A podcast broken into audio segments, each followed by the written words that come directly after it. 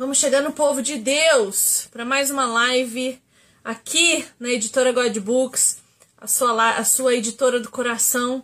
Então, nós estamos juntos aqui para mais um encontro. Hoje a gente vai ter a presença especialíssima do reverendo Eber Campos Júnior para falar do livro novo dele, Santidade Verdadeira, que faz parte de uma série de escritos dele a respeito do Sermão do Monte. Então, a gente está fazendo o lançamento do livro do Reverendo Weber e hoje ele vai estar tá aqui conosco para bater um papo sobre esse assunto, sobre esse tema, sobre o que é ser santo, o que é a santidade verdadeira. O primeiro livro que ele lançou nesse tema foi esse aqui, ó, Felicidade Verdadeira, em que ele expõe o Sermão do Monte, uh, Mateus 5, de 1 a 13, se eu não me engano, que ele faz a exposição das bem-aventuranças. O novo livro, A Santidade Verdadeira, ele é, tá tão fresquinho, ele tá tão fresquinho que eu nem tenho ele em mãos aqui. Eu li ele pelo miolo da editora, porque não deu tempo de chegar aqui para mim e a gente precisava lançar esse livro. Inclusive, esse livro aqui, Felicidade Verdadeira, é o livro de setembro do Clube de Leitura Vivifica. Verônica aí me lembrando muito bem. Deixa eu dar boa noite para minhas meninas que estão aqui. Quem tá aí, hein? Verônica, Fabrícia, um beijo para vocês, queridas. Obrigada por estarem aqui prestigiando a gente. Acho que o reverendo Weber já chegou. Já chegou. Eu não consigo convidá-lo. Por que eu não consigo convidá-lo, Heavy? Esse senhor consegue pedir para entrar aqui na live? Para mim não tem a opção de não me deixa te convidar. Deve estar nas tuas configurações. Vê se o senhor consegue. Oi, Cídia. Boa noite, querida. Seja bem-vinda. God Bookers. Nós aqui somos uh, leitores assíduos da editora God Books. Eu sou suspeita a falar. Eu sou muito suspeita a falar Pero, Heavy, não tem problema não. Vou continuar falando aqui. Então, esse livro aqui, Felicidade Verdadeira, eu já li duas vezes esse livro aqui. Vou ler a terceira agora no Clube de Leitura Vivifica e a gente vai explorar bastante a primeira parte do Sermão do Monte. E esse segundo livro, se eu não me engano, é uma trilogia, o Heavy vai esclarecer para nós. Esse segundo livro, Santidade Verdadeira, vai pegar a segunda parte do Sermão do Monte, que vai dos versos 14. Deixa eu confirmar quais são os versos aqui. Mateus 5, uma exposição maravilhosa do reverendo Weber Júnior. De Mateus 5. É, vai do. Daí ele pega aqui do 13 até o 48. Ou 42.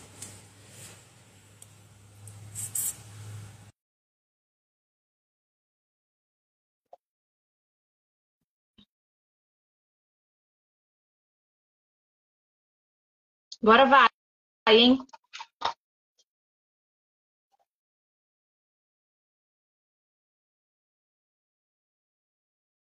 Muito animada. Muito animada.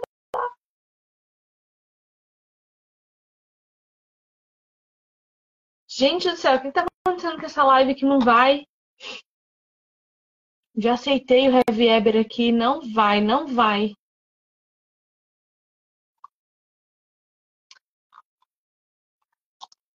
Deus nos ajude. Oremos. Se não é luta, não é live comigo.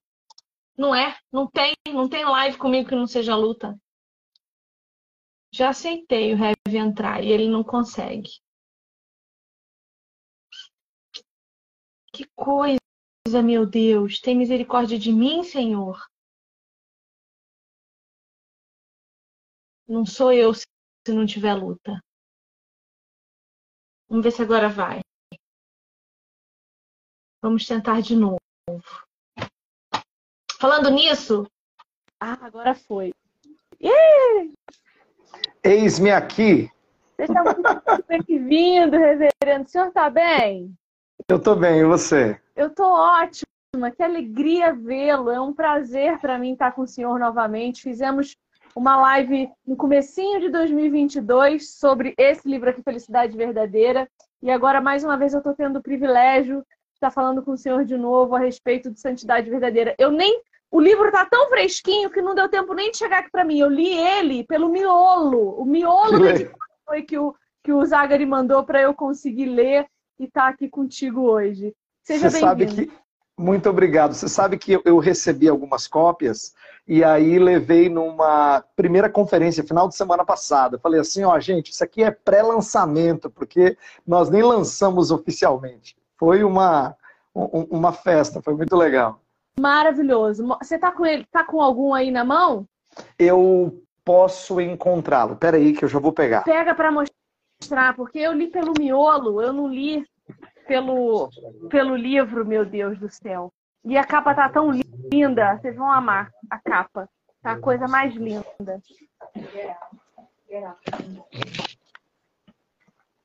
Conseguiu? Aqui, ó. Olha que coisa linda. Lindo! É o segundo. É uma trilogia, reverendo? É uma tetralogia. Uh, por quê? Uh, esse aqui, na verdade, é o volume 2. Eu, eu, preciso explicar para as pessoas que a ideia dos quatro livros, assim a gente espera né, terminá-los, eles têm a ver com uma exposição bem sintética do uh, Sermão do Monte, Mateus 5 a 7. Então, prime o primeiro livro, que é o Felicidade Verdadeira, fez as bem-aventuranças. O segundo fez o resto do capítulo 5. Então, o capítulo 5 agora está coberto, vamos dizer assim, com esses dois primeiros livros. Os outros dois vão cobrir o 6 e o 7. Muito bem. E é muito gostoso ler a tua escrita, uh, a tua didática é, é uma coisa assim de impressionar mesmo. Não tem nada que eu leia uh, que o senhor escreva que eu não me deleite mesmo nos teus ensinos. É como uh, assistir uma aula tua. E isso é muito agradável. Então, a, a, leitura é muito gostosa, é muito boa, isso é muito bom. Bom, vamos lá, que eu tenho, eu tenho um monte de pergunta para fazer, Hebe. Eu tenho um monte. Pode fazer, pode fazer. Será uma alegria responder dentro das possibilidades. Então, vamos lá. Primeiro, é... a primeira coisa que você, você traz assim para nós na leitura do, do Santidade Verdadeira é hum. essa ideia essencial, eu acredito, hoje para o povo de Deus, de nós sairmos de uma observação da lei e começarmos a uma prática interior dessa lei antes de exterior. Então, você vai falar do elemento motivacional da obediência. E isso é muito importante, porque nós temos muitas, muitas práticas religiosas sendo feitas, inclusive dentro da igreja cristã, sem que haja uma transformação verdadeira. Então, a gente, a gente se preocupa muito mais com o que a gente está aparentando ser do que aquilo que a gente realmente é. Então, eu queria que você falasse um pouco disso. Por que a relevância desse assunto? Por que, que o senhor parou um livro para falar essencialmente sobre esse assunto? Olha, Viviane, primeira coisa, tem que dizer assim que eu tenho que seguir a didática do nosso mestre Cristo Jesus. Ele se preocupou tanto com a motivação que a, o Sermão do Monte começa, depois das bem-aventuranças, ele começa a expor a ideia de que os seus contemporâneos achavam que obedeciam à lei, mas na verdade eles não obedeciam. Jesus diz uma coisa super chocante para os ouvintes e que a gente tem dificuldade de entender. Jesus disse: Se a vossa justiça não exceder em muito a dos escribas e fariseus. Imagina, Viviane, uma, é, uma pessoa do primeiro século acostumado a olhar para os escribas e fariseus como um exemplo máximo de espiritualidade, dizer assim, ó, você tem que ter uma justiça em muito superior a deles. Parecia uma coisa assim extremamente impossível. E eu vou dizer que é. É impossível porque ela não consegue ser operada pelas forças humanas. Ela precisa ser realizada pelo Espírito de Deus. Então é aí que entra a, a santidade verdadeira. Ela é verdadeira porque ela é produzida pelo Espírito Santo.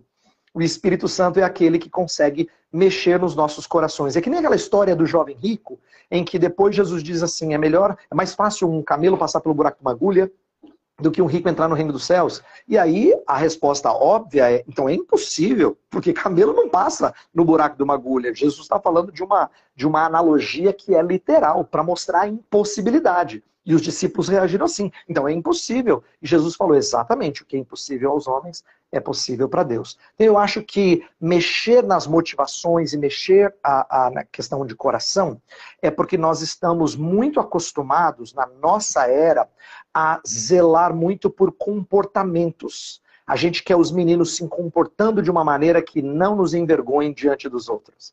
A gente quer que a nossa equipe mostre serviço para que o chefe veja. A gente tem muito dessa coisa de aparência. E Cristo vai mexer com as nossas motivações para dizer que a santidade verdadeira, ela não tem apenas o externo, ela é movida por um coração que ama o Senhor. Fazendo a leitura do texto bíblico, a gente vai ver Jesus, parece que elevando o grau de dificuldade das coisas. Ele diz assim: olha, a lei diz não mate, mas se você odiar o seu irmão, você já é um assassino. A lei diz não adultere, mas se você olhar para alguém com olhos de lascívia, logo você já adulterou. E aí eu ouço muito isso, é, que Jesus faz as coisas ficarem mais difíceis. Essa afirmação é certa? Jesus fez tudo ficar mais difícil? Eu, eu, creio que não, eu creio que não. Inclusive, eu acho que existem duas interpretações é, equivocadas. A primeira é essa que você falou. Parece que Jesus dificultou mais. A, a, segunda é dizer que Jesus trocou de lei. E essa é muito comum entre os evangélicos. De que a lei do Antigo Testamento foi por água abaixo e Jesus é, substituiu. Mas se a gente observar atentamente a maneira como ele fala de cumprir a lei, ele não é só o cumprimento no sentido de que ele muda a chavinha de lei. Ele é alguém que vai mostrar qual era o espírito da lei que os fariseus haviam perdido.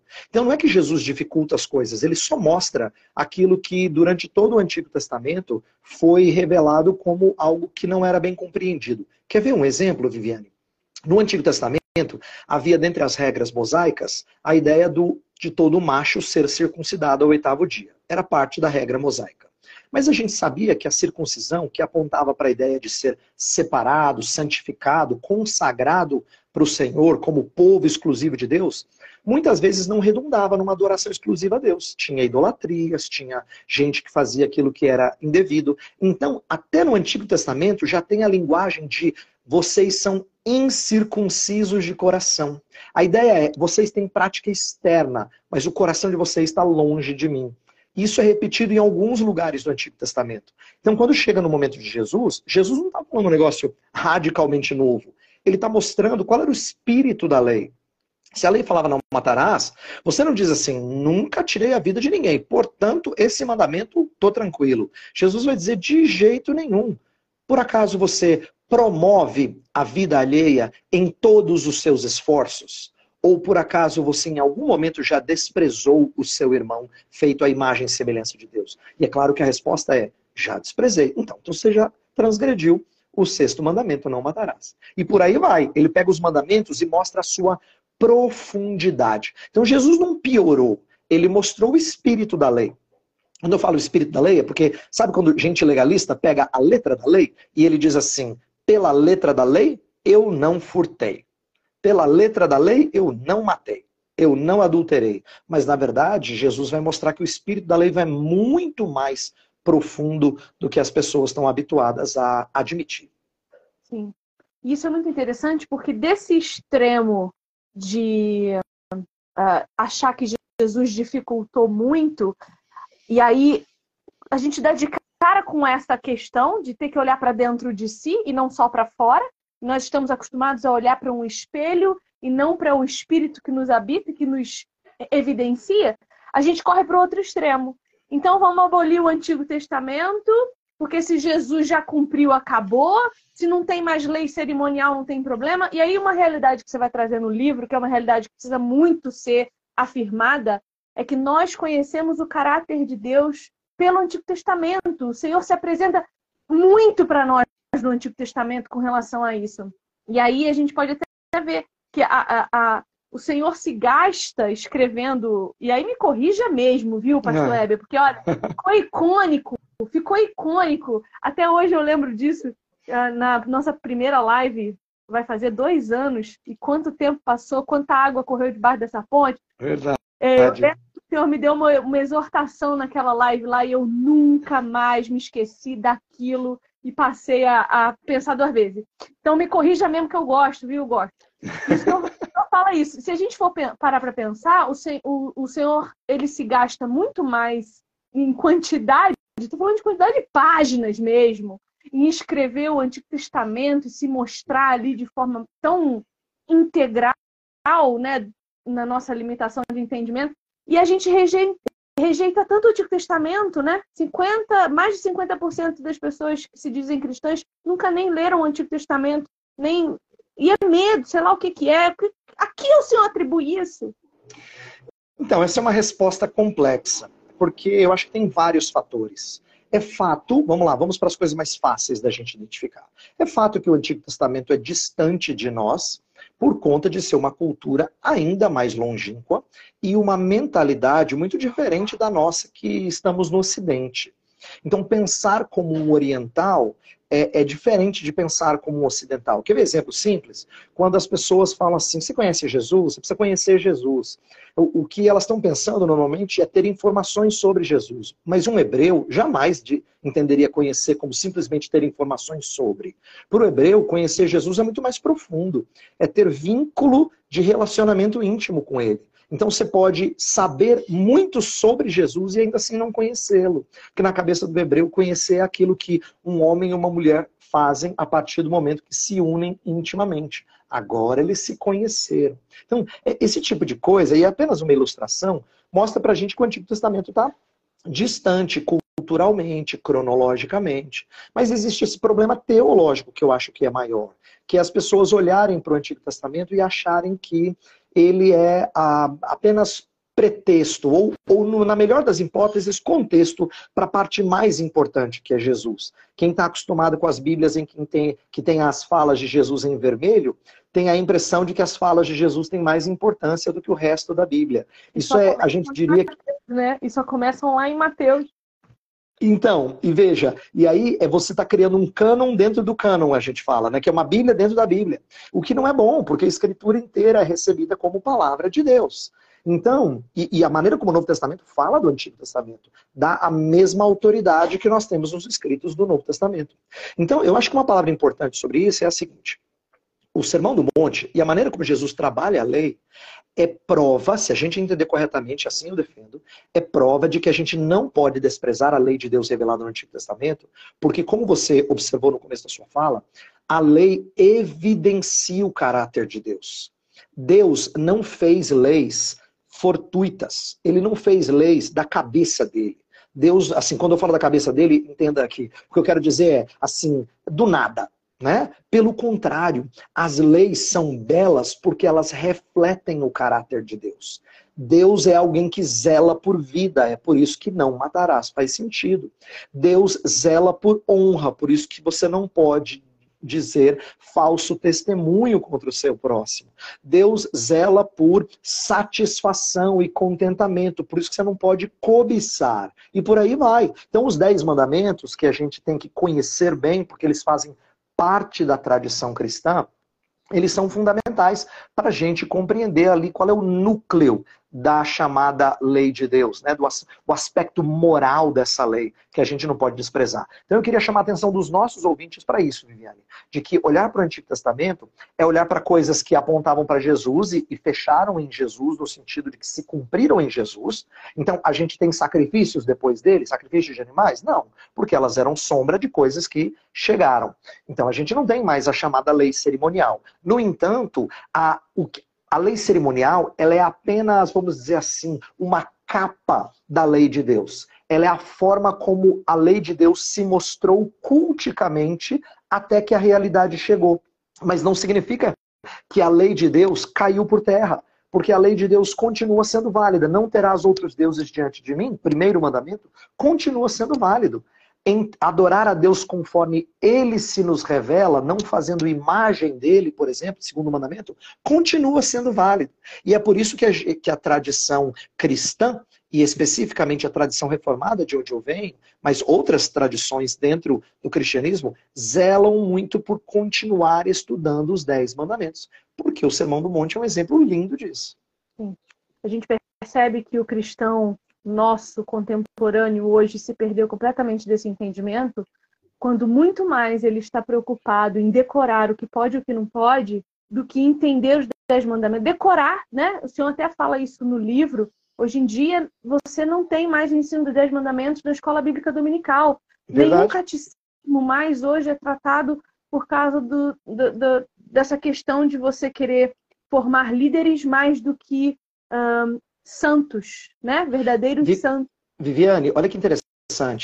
É, desde tempos remotos, desde os primeiros séculos, os Dez Mandamentos foram usados como resumo da lei moral de Deus. Mas se eu perguntasse para a maioria dos nossos ouvintes, você consegue citar os Dez Mandamentos? Eu ouso dizer que ninguém passa. Ou melhor, que ninguém não, mas que uma parcela pequena passa. Quando eu falo passa, é tirar Mike 7 ou 8, saber os 10 decor porque não, não se tornou um hábito na nossa tradição. Isso é uma pena. Eu não estou dizendo que ninguém conheça nenhum, não é isso. Eu creio que os irmãos cristãos que são zelosos pela Escritura conhecem alguns, mas citar os dez, inclusive na ordem que eles estão, hoje em dia não é mais um conhecimento comum. Tanto é que se eu me referisse assim, numa conversa nossa, e alguém ouvisse eu e você conversando, Viviane, eu diria assim, é, fulano, ele, ele não zela pelo sexto mandamento.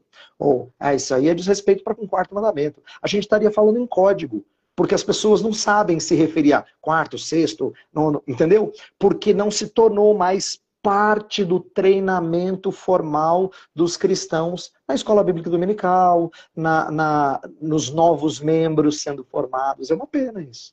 É uma pena. E aí é que se perde o entendimento que você vai trazer também no livro que eu achei muito fantástico, que a gente, a gente tem um monte de jargão, né? Porque você tem que ser sal da terra, luz do mundo. Porque você tem que, né, é, a palavra tem que iluminar os pés. Você tem que. A gente tem muitos jargões. O crente ele tem esse hábito de. O crente não, o ser humano tem por hábito usar de repetições vãs para tudo o que faz. E aí você vai trazer essa questão do sal da terra e da luz do mundo. Tô olhando para baixo aqui que eu anotei um monte de coisas, tá? e aí vai falar sobre isso falando sobre influência, que o Senhor, ele nos chama a influenciar. Então, ser sal na terra é não só dar tempero, né, mas acrescentar algum tipo de sabor e, enfim, não só conservar o alimento, mas mudar a, per a percepção daquele alimento, né? Quando você põe sal no alimento, ele muda de gosto. Uhum. E aí, assim, a pergunta é, é, é complexa. Como que eu posso entender influência hoje conforme Cristo nesse mundo em que a influência é medida por um algoritmo?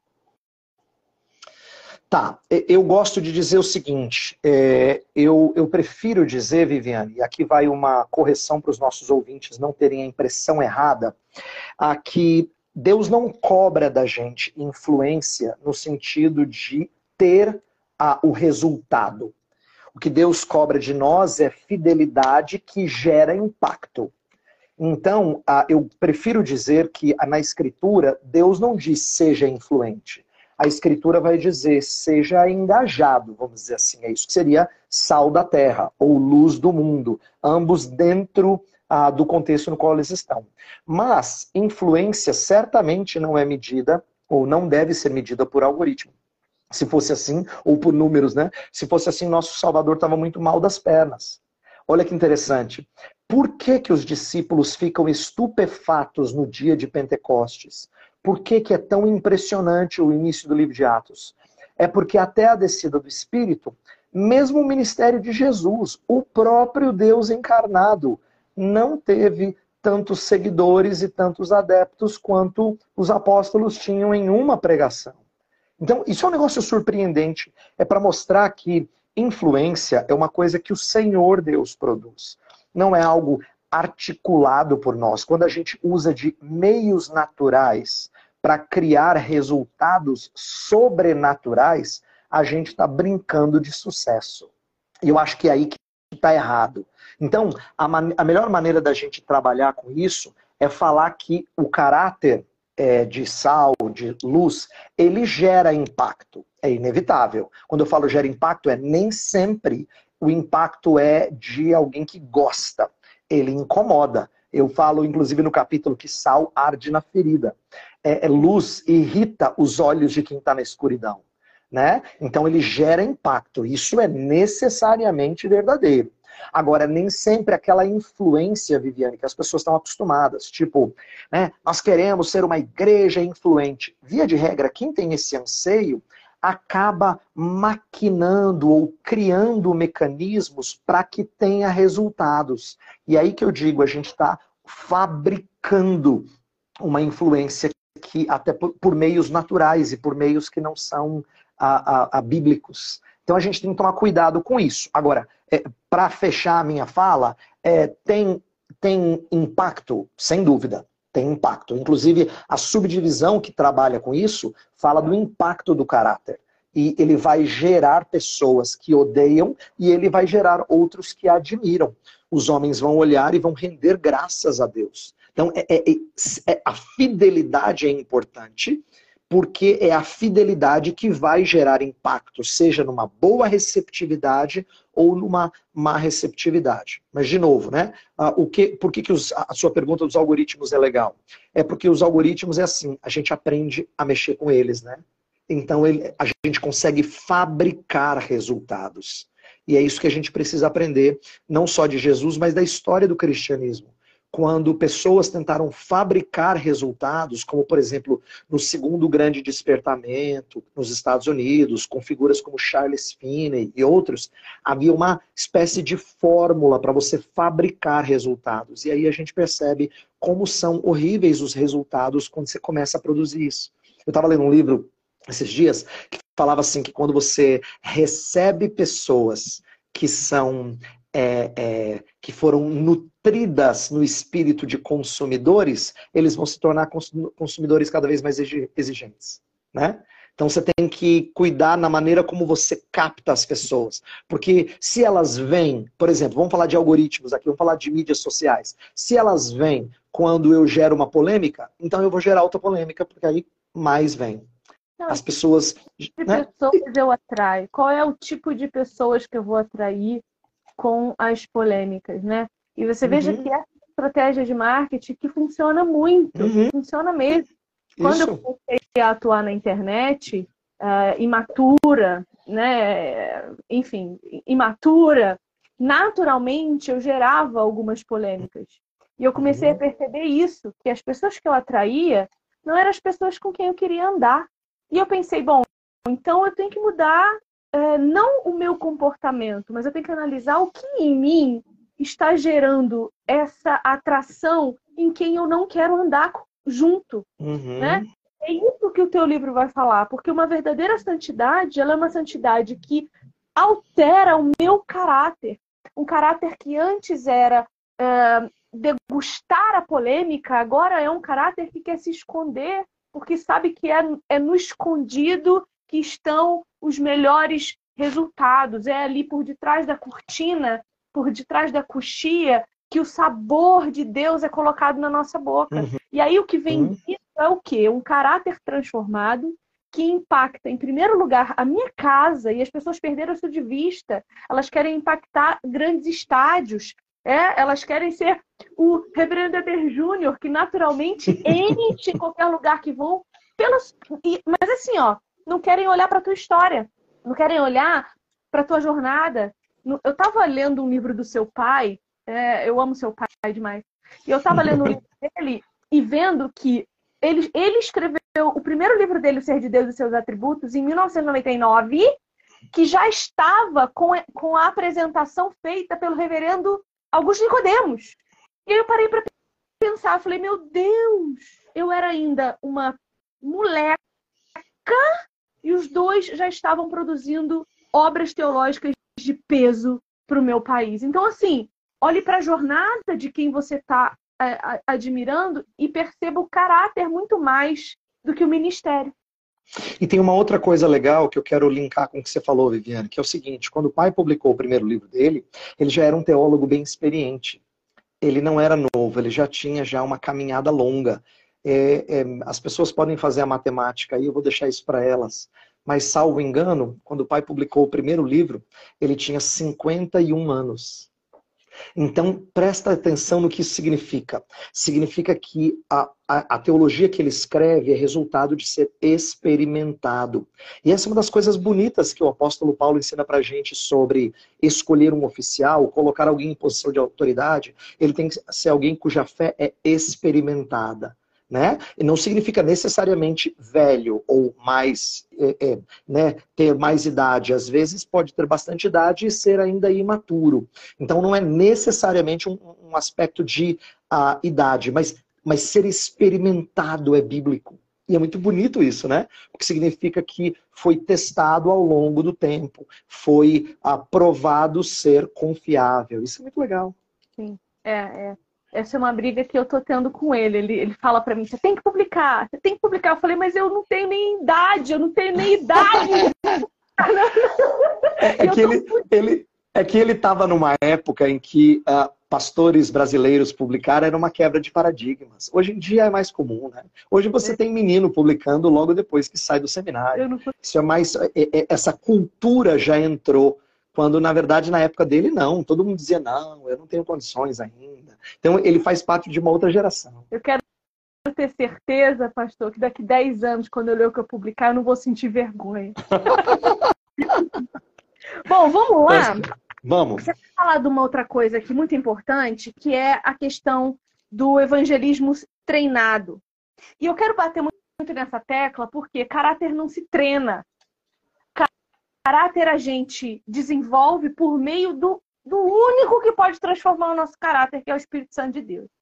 Então, como que a gente entende essa questão desse ativismo, esse ativismo cristão, que quer evangelizar a qualquer custo? E assim, ó, eu li um artigo da FIDES Reformata esses dias, está até salvo aqui ainda, nem, nem apaguei.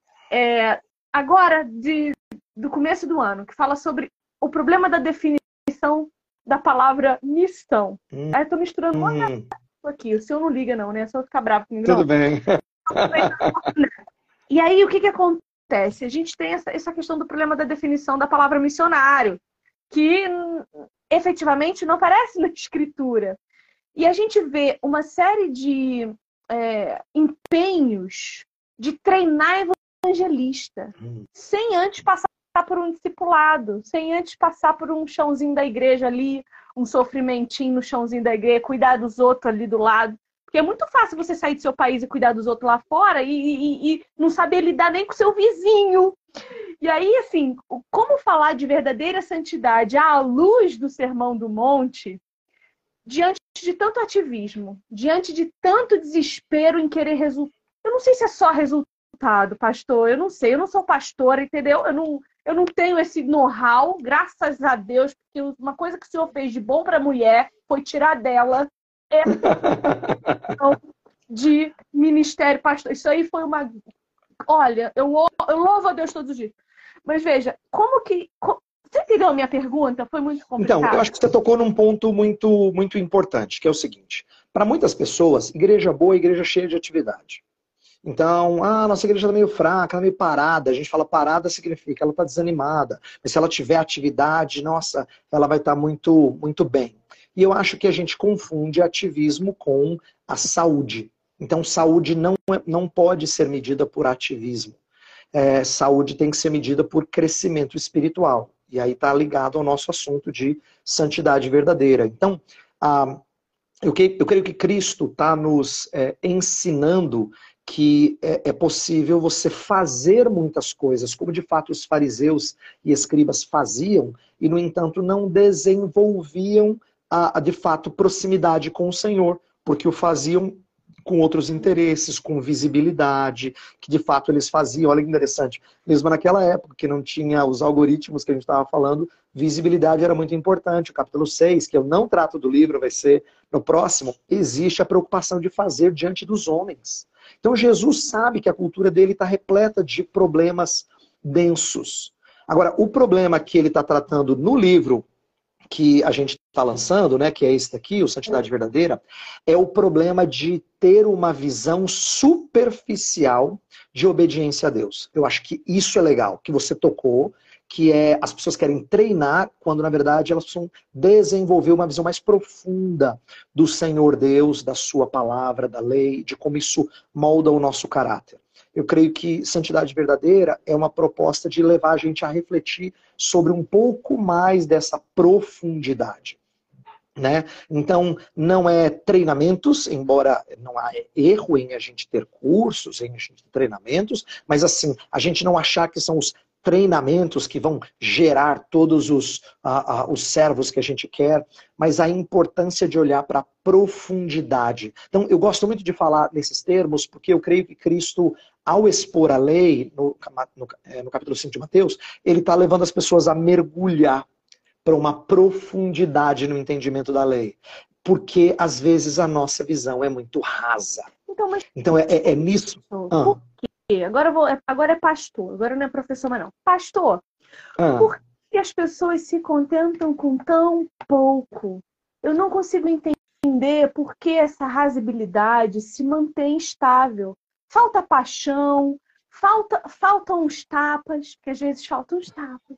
Falta o quê? Falta um sacudido. Ou, ou, ou, ou, ou, tudo bem, eu tenho, que, eu tenho que aceitar isso, lidar com isso e achar que ok, não tem problema. Eu acho que ser, ser raso não é feito intencionalmente, é feito por causa de uma cultura legalista. Sabe o que é o legalista, Viviane? Uma maneira de definir o legalista é o seguinte: ele tem uma visão tão pequena, tão rasa da lei, que ele acha que ele a cumpre. É isso que é o legalista. Ele tem uma visão tão rasa da lei tão superficial que ele acha que ele a cumpre. Então, quando ele julga outros e diz que é absurdo, olha só o que acontece do meu lado, ele tem a impressão que ele se, eh, eh, se tornou um cumpridor da lei. Agora, eu não estou falando isso só para os outros, tá? Eu estou falando isso para a gente olhar para nós mesmos, para a gente observar a, a que tipo de fraqueza que pode ocorrer na nossa própria vida, quando a gente acha que nós estamos a, cumprindo a lei com relativa inteireza, então a gente provavelmente tem uma visão superficial a, a, da lei, de pecado. De, então, e, e, tudo que é superficial gera consequências. Então, eu estava ensinando ontem para os novos membros da classe que eu estava dando aula lá na igreja onde eu pastorei. Eu falei assim: ó, uma visão superficial do pecado gera uma redenção superficial, me ensinou o meu querido pai.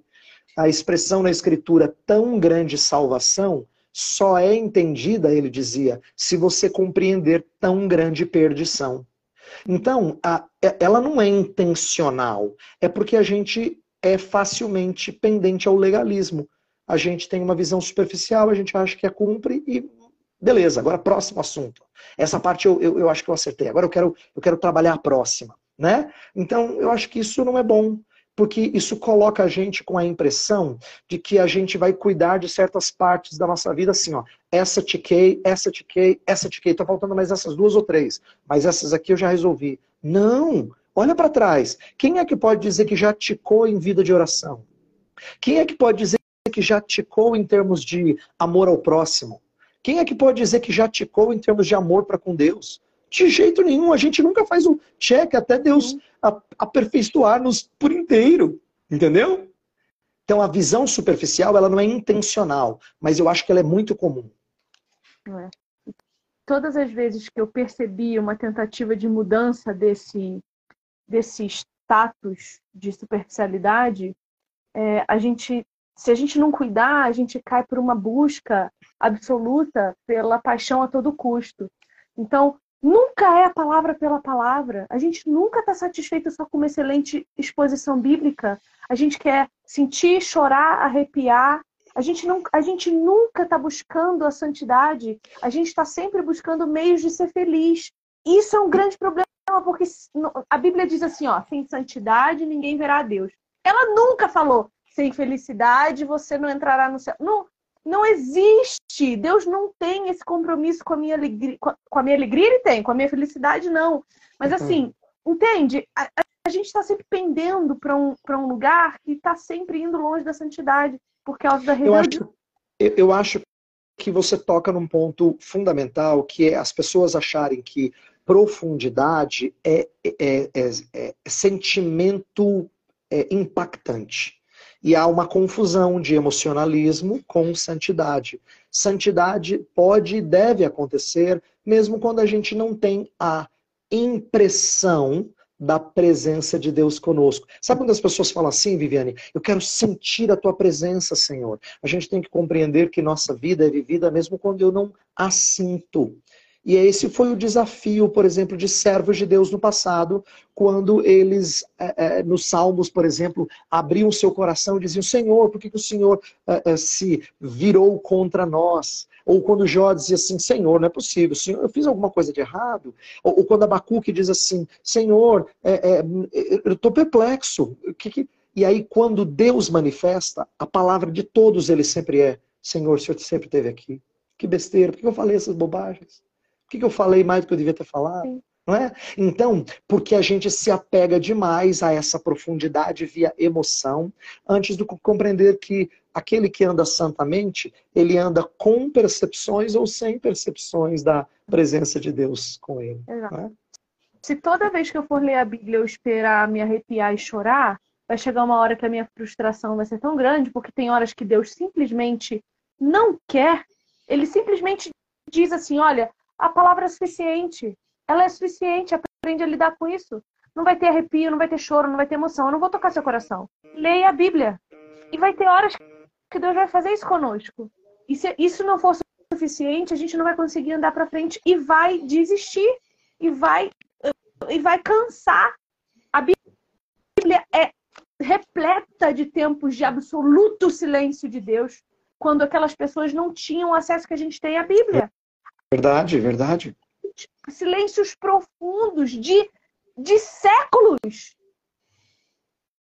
E essas pessoas permaneceram encontramos Zacarias e Isabel prontos para ouvir o que Deus precisava deles. Claro, né? Zacarias precisou ficar mudo uns tempos lá para tomar vergonha, né? Mas aprender, né? Não é, isso é desenvolver santidade, não é, pastor? Se eu, se eu, eu não acho que a santidade ela tem muito mais a ver com o silêncio do que com a gritaria. Então, você toca num ponto de adoração, de espiritualidade, de devoção, de devocional mesmo, de zelo pela palavra. Tudo isso eu concordo com você, eu acho que é verdadeiro. Mas é, é, amarrando com um aspecto da, é, do livro, é que o Salvador fez questão de mostrar que santidade tem a ver com apreço pela lei. Por exemplo, as pessoas que olham para a lei de Deus e, e sentem o peso de obedecê-la, é porque o pecado ainda está gritando muito forte dentro dela. João vai dizer que os mandamentos do Senhor não nos são penosos. Por que, que ele diz isso? Porque quando a gente ama a Deus, então a gente tem deleite em cumprir a palavra de Deus, não é? Então, lei de Deus, ela é difícil para nós por causa da enfermidade do nosso coração, ou a enfermidade da carne, a linguagem usada na escritura. Mas a gente tem que fazer igual o salmista, Salmo 119, quando falava assim: "Quanto eu amo a tua lei, é a minha meditação de dia e de noite". Então, não é o arrepio que você está falando, ah, mas é dizer assim, Senhor, como é, como é bonito é, como a lei, a lei do Senhor é bonita, ela é perfeita. Por que, que o Senhor ordenou que relacionamentos de homem e mulher fossem assim? Por que, que o Senhor ordenou que relacionamentos de pais e filhos fossem assim? Por que, que a gente padece neste mundo em nome de Jesus Cristo? Por que, que a gente tem que honrar o Senhor sobre todas as coisas? Essas coisas começam a fazer sentido e é a beleza do ordenamento divino que deve levar a gente a dizer: Uau, como eu amo a tua lei, Senhor porque ela, ela mostra a tua beleza. É, isso é extraordinário. Bom, uh, ah, para a gente começar a encerrar o nosso tempo aqui, que eu não quero te prender mais, seguinte, você vai trazer muito claro para nós que Jesus ele cumpre a justiça antes de exigir justiça. Você fala isso algumas vezes, uhum. em alguns momentos o Senhor repete isso. O Senhor cumpriu a justiça de forma plena antes de exigir a justiça. Então, como que a gente deve viver não hiper preocupados com a lei, mas mais preocupados em responder a esse cumprimento absoluto de Jesus sendo justos? Sua pergunta é top. Vamos lá. Ah, é, é, muito legal, Viviane, a gente olhar o seguinte: se, se Deus é perfeito e o descumprimento, por menor que seja da sua lei, é suficiente para nos considerar transgressores, então Deus não aceita somente que nós sejamos pessoas, vamos dizer assim, coerentes. Sabe esse tipo de fala? Que a pessoa fala assim: ah, ah eu estou buscando ser coerente, ninguém é perfeito, mas eu quero ser uma pessoa coerente. Eu lembro que eu ouvi isso no começo do meu ministério, como se Deus não exigisse perfeição, ele exige coerência. Errado. O Senhor Deus exige perfeição. E é por isso que quebrar um só mandamento, diz Tiago, você se torna transgressor de toda a lei. Então, Deus exige perfeição. É fato que ele exige. Deus não quer você mais ou menos. Deus não quer você 7 de 10. Ele exige que você seja 10. Você não consegue. Então é por isso que o seu substituto, Cristo Jesus, não só padece na cruz para sofrer as consequências do seu e do meu erro, mas ele também nos substitui na sua vida de obediência.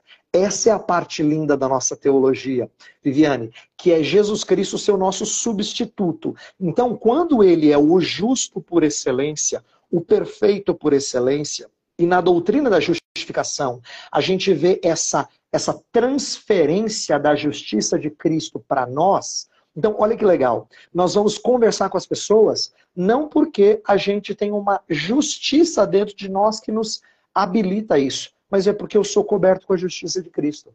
Ontem eu estava aplicando a mensagem para o meu povo lá na igreja, eu disse assim, ó, eu não confronto as pessoas em pecado porque eu tenho moral. Porque se for, se eu só for confrontar quando eu tiver moral, eu vou deixar de confrontar muitas vezes. Porque eu vou dizer, nossa, hoje eu não estou bem não, não estou não tô para confrontação não mas eu confronto o meu irmão por causa da justiça de Cristo, com a qual eu sou vestido. Então, ele tem que me ouvir se eu falo em nome de Jesus, não porque eu sou perfeito na justiça que eu cumpro, mas porque eu tenho a justiça daquele que cumpriu perfeitamente. Ah, me cobrindo. Eu sou vestido com ela. Essa já então, foi é... uma crise minha, viu, Weber? Foi uma crise ah. minha. Já, assim, como que eu estou querendo estrangular meu marido em casa e estou ensinando para minhas meninas, para minhas alunas a amar o marido delas. Meu Deus. Uhum. Eu não tenho moral, eu não tenho moral para ensinar elas a e amar. E a gente não tem mesmo, minha amiga. Não tem mesmo. Mas eu quero aqui, à medida que a gente vai trabalhando esses conceitos, a gente vai explicando para as pessoas que o que nos dá autoridade é a verdade de Deus e a justiça de Cristo com a qual nós somos vestidos. Não estou dizendo que a gente não deve se importar em ser santo. Eu só estou falando que não é isso que autoriza a gente a conversar com as pessoas em nome de Cristo. Porque senão a gente se sentiria ah, é sempre inapto, sempre sem condições. Aí eu ia falar assim, Viviane, você tem que ensinar sobre esse assunto. Você ia dizer, não, é de jeito nenhum, porque eu não tenho moral. Aí eu vou dizer, ah, então tá bom, então quando você tiver moral, você ensina. Você nunca vai ensinar. Você nunca vai ensinar. E nem eu. Então imagina que quem é que ia pregar sobre amar a Deus sobre todas as coisas? O tempo todo, com todo o seu coração, com toda a sua alma, com toda a sua força, com todo o seu entendimento. Quem ia ensinar sobre isso? Ninguém. Entendeu? Então, a ideia de um Cristo que cumpre a justiça em nosso lugar é fundamental.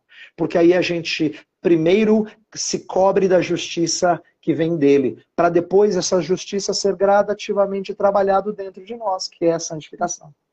Muito bem. Mostra o livro de novo para nós, pastor querido. Tá aqui, ó. Santidade Verdadeira já está à venda. Entra no site da Godbooks, godbooks.com.br. Lá você vai encontrar um ponto de venda mais perto de você. Tá no, no Brasil, em 190 países por aí, onde você quiser. Tem formato e-book também lá na Amazon. Reverendo, o senhor tem canal no YouTube? Conta para nós. Ah, tem, ah, tem bastante coisa no YouTube, as pessoas podem procurar. Então, eu não sou um cara que fica divulgando muito, não, mas tem, tem, ah, ah, tem. Ai, achar 355 bilhões. Eu tenho, olha, você calcula o vídeo. Eu tenho categorias de vídeos teus. Ah, então é? tem Cosmovisão, eu tenho um monte, sobre exposição bíblica eu tenho um monte, sobre eu tenho tudo, eu tenho um estudo que você fez do livro da, da Treliça, do Paul Tripp, tenho tudo salvo. Professor, o senhor habita, meu marido ouve falar do senhor todo o tempo. Nós, ó, Eber pai, Eber filho já são parte da rotina dessa casa, entendeu? Ah, meu marido já tabela, nem ele conhece. Não, ele conhece, é verdade, ele conheceu aquele dia. Aqui, a, né? gente, a gente se viu rapidamente, isso mesmo. Já, ó, já aqui em casa, o senhor já, já senta à mesa com a gente várias vezes para a gente poder é, falar sobre o que o senhor ensinou. O senhor faz parte dessa família e eu sou muito grata a Deus por isso, porque aprendo muito com o que o senhor entrega para ti e, e, o senhor parece que Deus entrega nas tuas mãos, tu mastiga, facilita e, e, e dá para nós. Essa é a graça. E eu estou muito grata a Deus por isso. Amém. Espero vê-lo no, no Mackenzie. Esse, ó, essa, essa semana, não sei se você vai estar tá aí. Essa semana, marquei um café com seu pai. Que eu oh, maravilha! Na, no, na, no congresso da, da cultura cristã. Estarei aí. Tá então, se o senhor Bom. puder, esteja conosco. Vamos, vamos tomar um café. Vamos falar um pouquinho. A gente, a gente se fala, quem sabe, quem sabe dá pra gente se esbarrar. Vamos. Vamos, preciso falar de Jonathan Edwards contigo, porque eu arrumei essa encrenca no meu mestrado e eu tô assustada, não falo nada. Tá? Então, vamos ver se a gente se encontra para falar um pouco dessas coisas. Enfim, encontro acadêmico e pastoral também. Então, querido, olha, muito, muito obrigada. Eu fico ansiosa toda vez que eu tô numa live contigo e eu fico falando pelos meus cotovelos. Então me perdoa se eu te interrompi, me perdoa se eu falei demais. Não me perdoa se eu fui inconveniente, mas é porque eu fico muito animada quando eu, eu tô falando contigo e me excedo. Muito obrigada por ter vindo, tá? Uma alegria. Obrigado você, Viviane, por conduzir essa live e permitir que as pessoas conheçam um pouquinho mais é, dessa literatura. God Books é, me deu o privilégio de publicar isso. Eu queria agradecer aqui de forma pública ao Maurício. Se a escrita flui muito bem, a honra é dele. Ele pegou os sermões meio quebrados e tornou isso um texto agradável de ler. Então, minha alegria uh, pelo Maurício ser um cara tão competente como ele é. Não, Maurício é uma benção, é uma benção. Eu sou apaixonada por ele também, um cara sensacional. Enfim, um dia no céu estaremos todos juntos, louvando ao Senhor, entendeu? Agradecendo a Deus. Por... Eu vou estar assim, prostrada, eu não vou existir. Eu vou passar a eternidade de joelho olhando para o chão, porque eu não vou ter condição de tudo que o Senhor me deu. Enfim, reverendo, muito obrigada. Obrigado, Deus... querida. Dê um beijo em sua esposa, Nathalie, tá? Darei, darei. Também, tá bom? E tá podemos, bom. bora tomar um café esse, esse, esse, essa semana aí, tá? Tá bom. Fica, com Deus. Gente que assistiu Você também. Mostra o livro aí de novo, reverendo. Mostra para nós. Santidade Verdadeira, que é uma continuação desse livro aqui. Ô, ô reverendo, falando Oi. nisso, aproveitar que as alunas estão aqui. Gente, vamos fazer um mutirão aí nos comentários. O Rev, ah. no clube de leitura mês nós estamos lendo o teu livro. Tu não vai vir participar nem um encontro com a gente? Quem sabe? Eu não recebi esse convite ainda de maneira particular. Ah, Quem sabe? De repente. Eu não fiz mesmo, gente. Eu fiquei constrangida. Eu não convidei. Mas agora eu vou convidar. Alunas! É isso, viu? Falei. Tá Elas estão me cobrando. vou chamar, vou chamar. Um beijo. Gente, muito obrigada por essa live, obrigada por esse tempo, obrigada por terem ficado uma hora ouvindo a gente aqui. Foi um privilégio. Comprei o livro do Reverendo Weber, porque, ó, é uma belezinha. Vai ficar live salva, assiste, compartilha, manda para todo mundo. Um beijo para vocês. Beijo, Heavy. Beijo todo mundo aí na Tchau, sua querida. Tchau.